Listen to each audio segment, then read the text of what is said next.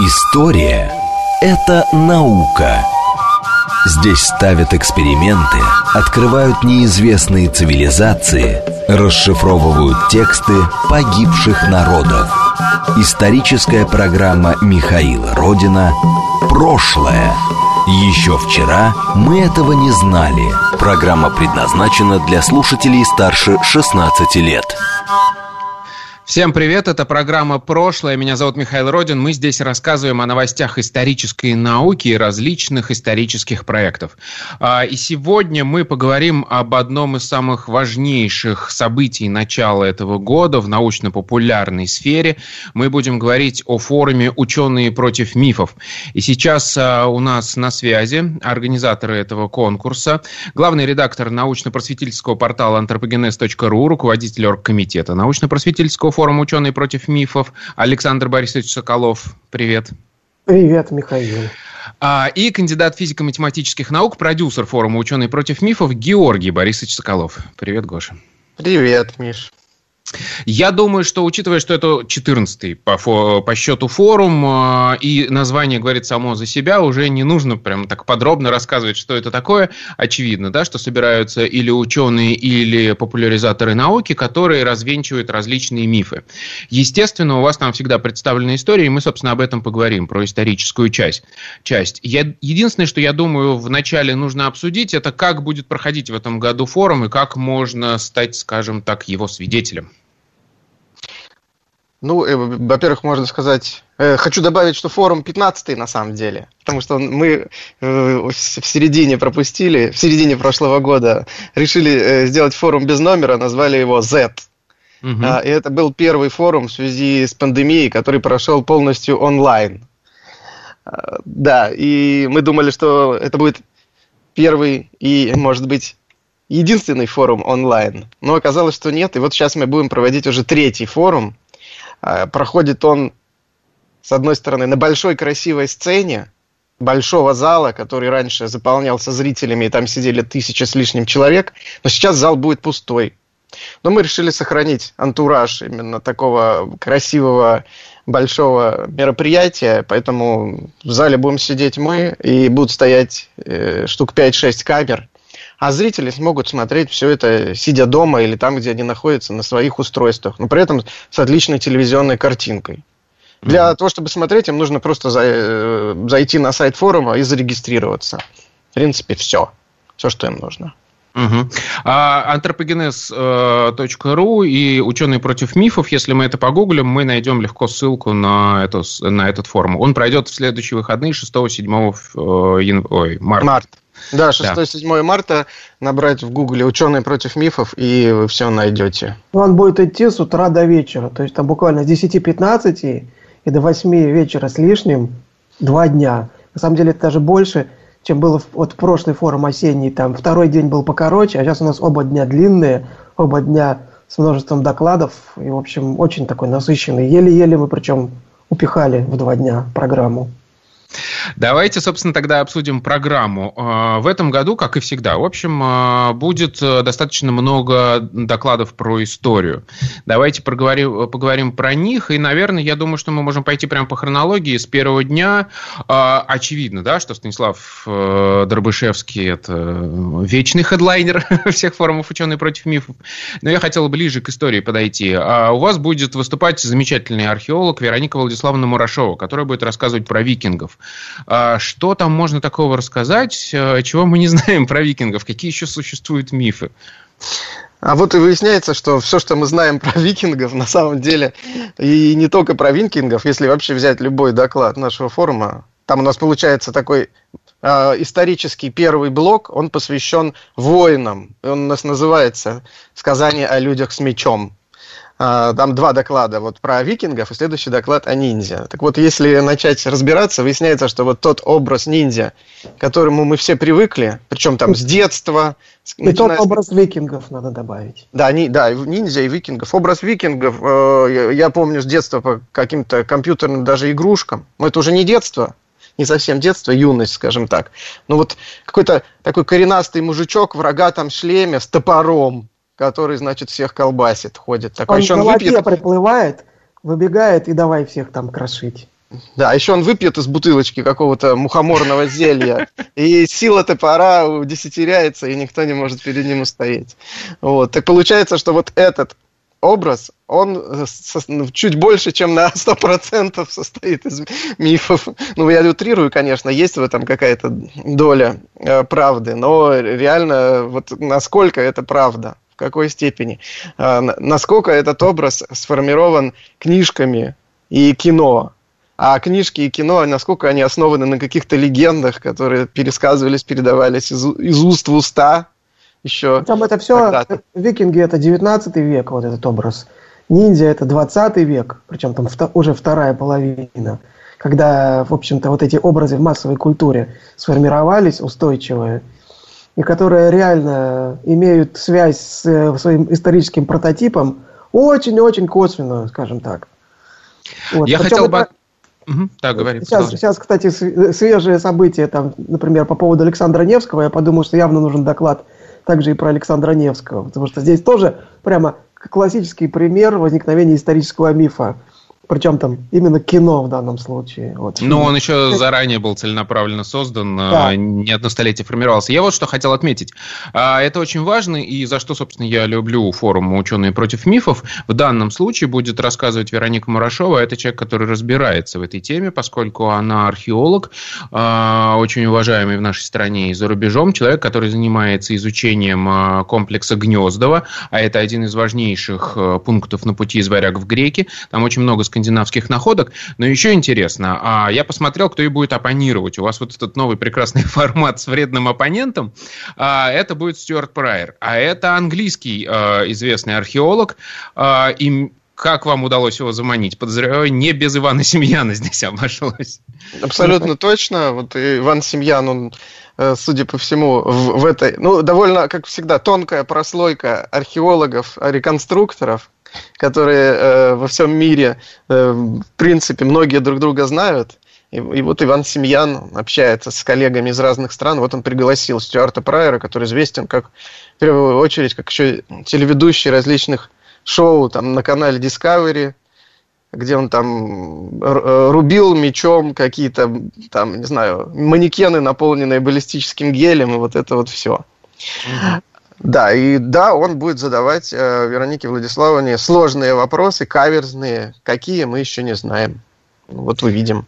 Хорошо, идем дальше. Про ниндзя, я так понимаю, примерно такая же история. Это будет э, доклад. Э, чей это будет доклад? Э... А вот э, мы нашли у, нас э, методика поиска докладчиков, она такая, э, скажем так, разветвленная. То есть это обычно через э, несколько звеньев. То есть нам начинаем искать человека, выходим сначала на одного специалиста, он говорит, я уже этой темой не занимаюсь давно, вот обратитесь к тому-то и так далее. И нас вот так вот переадресовывают, и мы дошли до Федора Кубасова, который, вот, получается, три года в Японии занимался изучением феномена ниндзя в том числе занимался какими-то практическими вещами, там, а, осваивал какие-то боевые техники, а, вот, которые там большой знак вопроса, какое отношение эти техники имеют вообще к ниндзя на самом-то деле. Угу. И да, он согласился выступить, а сейчас готовит замечательный доклад, потому что тема очень интересная. И то же самое, может быть, даже в большей степени, чем с викингами, образ ниндзя – это кинематограф 20 века, комиксы, и с реальным образом ниндзя не так много общего, как на самом деле. Там Вообще сам... Само слово даже ниндзя. Так ли они назывались, это большой вопрос. Эти, не, будем, не будем спойлерить, но вот да. сам, к самому термину ниндзя очень большие претензии. К термину, к одежде, к оружию, вообще к самому явлению, к этому. А, вот.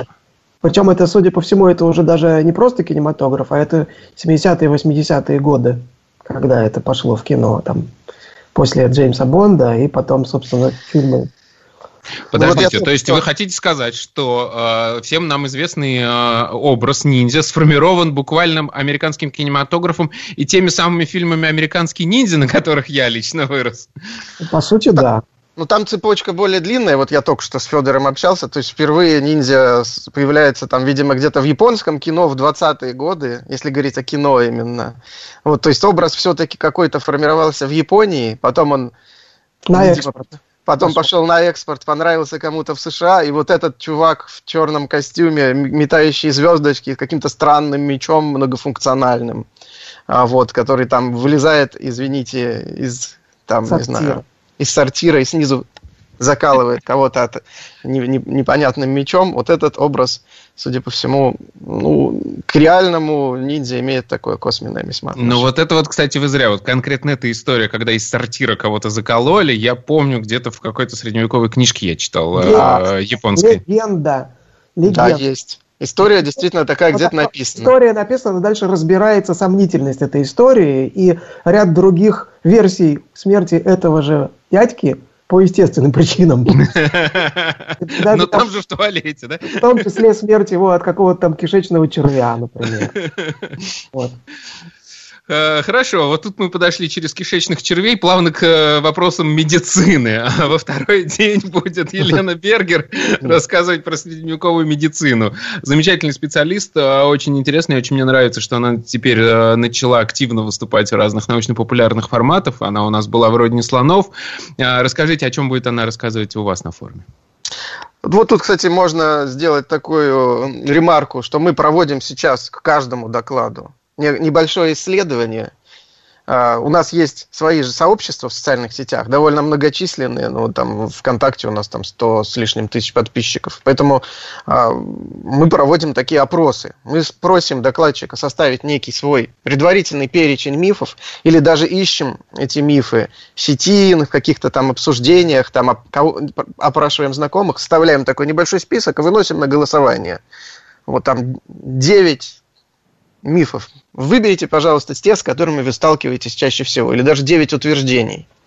И вот мы такие взяли по средневековой медицине, я вот сейчас прям могу открыть перед глазами и сказать, э, какие э, мифы самые популярные. Я даже не буду употреблять слово мифа, какие утверждения. Вот на первом месте, что никто в Средневековье не заботился о гигиене. И что одежда и прически кишели вшами и блохами, вот эта грязь, постоянно выплескиваемая на улицу, никто не моется. Из-за этой грязи, естественно, э, жуткое распространение всевозможных инфекций. Надо сказать, что тут еще важный момент. Большинство людей начинают путаться, а вообще, а ведь речь, мы говорим здесь о средневековье. И мифы, касающиеся медицины, э, о прошлом вообще, они вот почему-то переносятся на средневековье. Или, хотя это может быть там речь о 19 веке, когда проблема мусора могла бы стоять гораздо острее, там, или там грязи, или нечистот. Но вот почему-то про средневековье считается, что это было самое ужасное, самое грязное время. Это очень важно, причем даже когда мы говорим просто про средневековье, нужно иметь в виду, что средневековье это около тысячи лет, причем на огромной территории имеется в виду, даже западноевропейское средневековье. Поэтому, когда говорят о мифе э, средневековом, надо понимать, во-первых, когда в средневековье, а во-вторых, где в средневековье. Кстати, у нас про, на журнале прошлое есть отличная статья Андрея Миллера, он же Блас Руис, как раз вот про эти. Но, я так понимаю, Елена Бергер не будет рассказывать про именно про м, чистоплотность, да? Там у нее другой. Нет, у нее про это тоже есть. Угу. Как? Не зря же мы это голосование наше проводим. Миф, да. миф о чистоплотности занял первое место. 73% респондентов проголосовали за него. Угу. А на втором месте то, что все лечили кровопусканием. Вот, вот там простуда, кровопускание, понос, кровопускание, перелом, кровопускание. Вот других методов, видимо, у средневековых, так сказать, лекарей не было. Угу. На самом деле, да. Ну, я не буду говорить, правда это или нет. Я думаю, что наши слушатели могут сами подумать и, и так подождать подождать доклада. Подождать доклада, да. Ну да, как раз Елена Бергер просто она изучает все эти медицинские трактаты, она знает буквально там чуть ли не э, биографию каждого известного медика средневекового, поэтому она может подробно рассказать про то, как лечили на самом деле в средневековье. Кстати говоря, стоит ждать э, довольно бурной реакции зрителей, которые столкнутся со своими мифами, что ли. Каждый раз мы замечаем, э, кстати говоря, когда вот такие доклады звучат, когда вдруг зритель узнает, что то, что он сначала ему разоблачили средневековье и нарисовали такой яркий образ, а теперь выясняется, что его неправильно информировали, и зрители очень обижаются на это. Ой, да, вот чем... Не, некоторые, некоторые зрители. Особенно тут, допустим, даже с образом ниндзя, если вернуться назад чуть-чуть, люди, да. может быть, э, более легко расстаются, понимая, что вот, ну, в кино я смотрел. Но когда людям говорят, что на самом деле в Средневековье было, не, может быть, не так грязно, как это принято. Я сейчас не, не говорю, я не в качестве примера. Или, допустим, что а, вот пример с одного из предыдущих форумов, когда у нас из медицины как раз говорили про закаливание. И выясняется, что обливание холодной водой и закаливание это далеко не так полезно для здоровья, и вовсе не обязательно укрепляет иммунитет, угу. как, это, как это людям десятилетиями а, внушалось. И представьте себе человеку, который десятилетиями занимается обливанием холодной водой, ему сказать, что ты много лет занимался ерундой. Помню а... этот доклад, очень он мне понравился, отправил его маме, мы с мамой чуть не поругались из-за этого.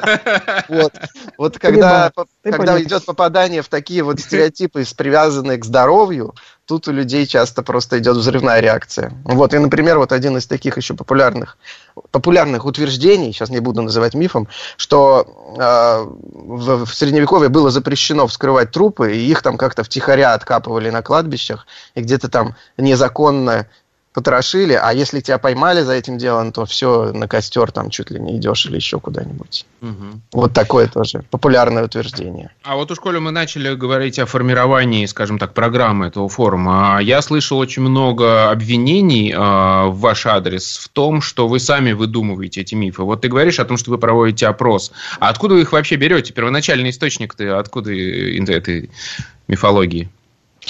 На самом деле все базируется на опросах и, и различных исследованиях. Потому что вот тот путь, который пытаются периодически люди. То есть человек, например, посмотрел доклад, и вот лично он с каким-то утверждением там не сталкивался или сталкивается, сталкивается редко. Судя о себе, он говорит, а я вот в это не верю, какой же это миф, а, ну, мы на самом деле не выдумываем все-таки эти мифы. Это было бы неправильно. Если бы мы занимались выдумыванием мифов, зритель бы просто на наш форум не пошел. Потому что зачем слушать о каких-то вымышленных совершенно историях? А, после каждого форума и, там, и перед форумом, в процессе мы проводим различные вот опросы. Например, мы рассылаем нашим слушателям специальную анкету, одной из полей которых Скажите, пожалуйста, какие мифы и заблуждения, как вы считаете, стоит развенчать вообще на, одно, на следующем форуме. Мы составляем такой своего рода рейтинг э, мифов, и дальше уже ищем под них докладчиков. И под каждый доклад, вот сейчас фактически под каждый доклад мы проводим такой опрос, на угу. который отвечает там пара тысяч человек. Делаем вот такое распределение и э, получаем действительно некие популярные заблуждения. Тем не менее, обязательно в комментарии приходит человек, который говорит, а я ничего этого никогда не слышал. раз он этого никогда не слышал, ну, значит... Либо, либо да, это все уже давно разоблачили. Да. Фигня. А, ну, я думаю, что про Александра Македонского, про который еще один будет доклад на историческую да. тему, слышали все. А мифы-то какие? Вот Святослав Смирнов будет про него рассказывать. Что там развенчивать? А мы там, э, кстати говоря, провели голосование тоже, причем в нем проголосовали две с половиной тысячи человек, это все-таки немало. У нас, например, победило утверждение, не говорю, что это миф, утверждение, что Александр был, македон, э, был гениальным, хотел сказать, Александр был македонским, что Александр был гениальным полководцем и завоевал полмира. 84% проголосовало. А на втором месте, как думаешь, какой? Я думаю, был... что про гомосексуализм что-нибудь. Да, ты угадал. Втором месте, ну, правда, с отрывом отстает примерно в два раза. Александр был гомосексуален. 43% проголосовало за, так сказать, нетрадиционную ориентацию Александра Македонского. Ну и дальше там был высоким блондином, значит, был отравлен, вынашивал планы объединить все народы в один. Вот, кстати говоря, кстати говоря, вот как бы, что отрадно, всякие фоменковские мифы на тему того, что Македонский на самом деле жил в 17 веке. Э, там, И дошел там до Северного 2, Ледовитого океана. 2%. То есть непопулярны такие темы сейчас уже. Ну, ну это хорошо. Случае, это, ну, все-таки нужно, нужно сделать, что это наша аудитория голосовала, Саша. Это не вообще ну, любые. Ну, да, да, надо делать поправку всегда, что это все-таки аудитория... Наших подписчиков. Некоторый ценз образования есть. Но тем не менее, что, что мифы самые такие бредовые, э, лженаучные, они обычно не набирают очень много голосов, они не очень все-таки, ну, не так популярны. Как ни странно, вот такие утверждения, которые не кажутся бредовыми, они зачастую тоже оказываются мифами. Ну вот мы как раз посмотрим, потому что вредным оппонентом э, для Святослава буду я. Там я как, раз, хотел обсудить пару из этих мифов. Там как раз интересно, что мы вот мы ввели, у нас блок про исторические личности, и у нас значит, э, уже там македонский, который все-таки Александр Великий, это до нашей эры, это очень давно, и понятно, что с тех пор неоднократный там пересказ источников, которые дошли до нас только уже в, там, в пересказе многократном, и то, что это уже стало частью фольклора фактически, там, некой традиции, нарратива, там, христианской, исламской, понятно, что там много выдуманного, вымышленного. А после этого у нас идет доклад про Моцарта, который все-таки жил, можно сказать, относительно недавно. И там мы видим, что мифы о Моцарте некоторые рождались уже при его жизни, фактически. Ну, причем это уже в новых условиях, все-таки это уже цивилизованная Европа, есть уже средства массовой информации, есть быстрое распространение сплетен, слухов. И прям там, ну, реально при его жизни или вскоре после его смерти значительная часть мифов о нем, которые, например, в том числе целенаправленно формировались его окружением они уже... Ну, все-таки Моцарт пор... был звездой, а уже тогда начала формироваться да. вот это вот э, шоу-бизнес, да. Абсолютно верно, да. Он был звездой, и вот все вещи, которые сейчас, ну, сейчас это в Инстаграме, а тогда, значит, в кулуарах там где-то шептались. Э, и вот они до сих пор... Ну, потом, понятно, Пушкин, потом да. уже кино закрепило некоторые стереотипы об, об этом великом, безусловно, человеке. И сейчас вот у нас будут выступать именно специалисты по вот, биографиям э, композиторов. Ну вот прежде всего Моцарт у нас будет э, Ирина Суситка, она доктор искусствоведения, которая, в общем э, ну, занимается этой тематикой. И ее коллега и муж Павел Луцкер.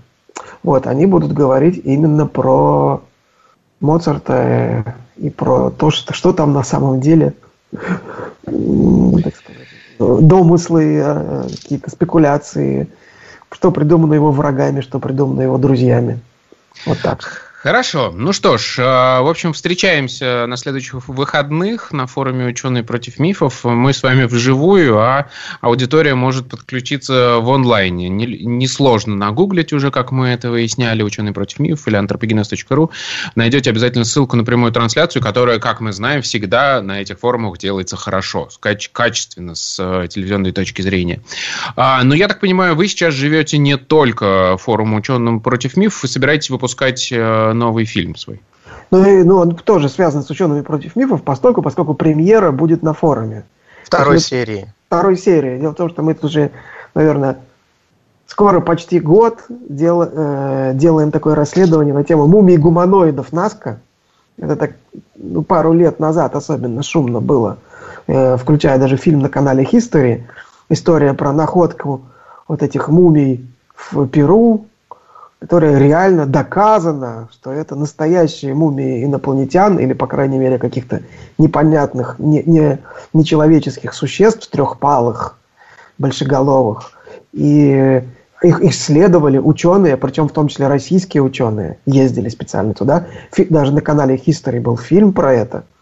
Э, и, короче говоря, вот мы такой трех, в трех частях расследуем подробно. Вот э, первая часть у нас вышла уже премьера, она была такая вводная, где мы разбирали предысторию и кто вообще причастен, там, какие криминальные структуры в Перу значит, при, причастны к продаже всяких фейков вообще. Причем там реальный, реальный криминал, что у нас вот даже консультант по этой части из Перу, он вообще выступает по псевдонимам, лицо свое не показывает. Он боится. То есть он реально боится за свою судьбу, да? Что увидят его соотечественники, ему за это Ну, там покажут. реально уголовники. Реально. Понятно. Уголовники, прям такие, не знаю, традиционные. Угу. А, вот. И будет вторая серия, где мы уже, собственно, разбираем собственно, доказательную базу. Она с мультипликацией, вот, потому что мы там скелеты, рентген-томографию показываем, сравниваем.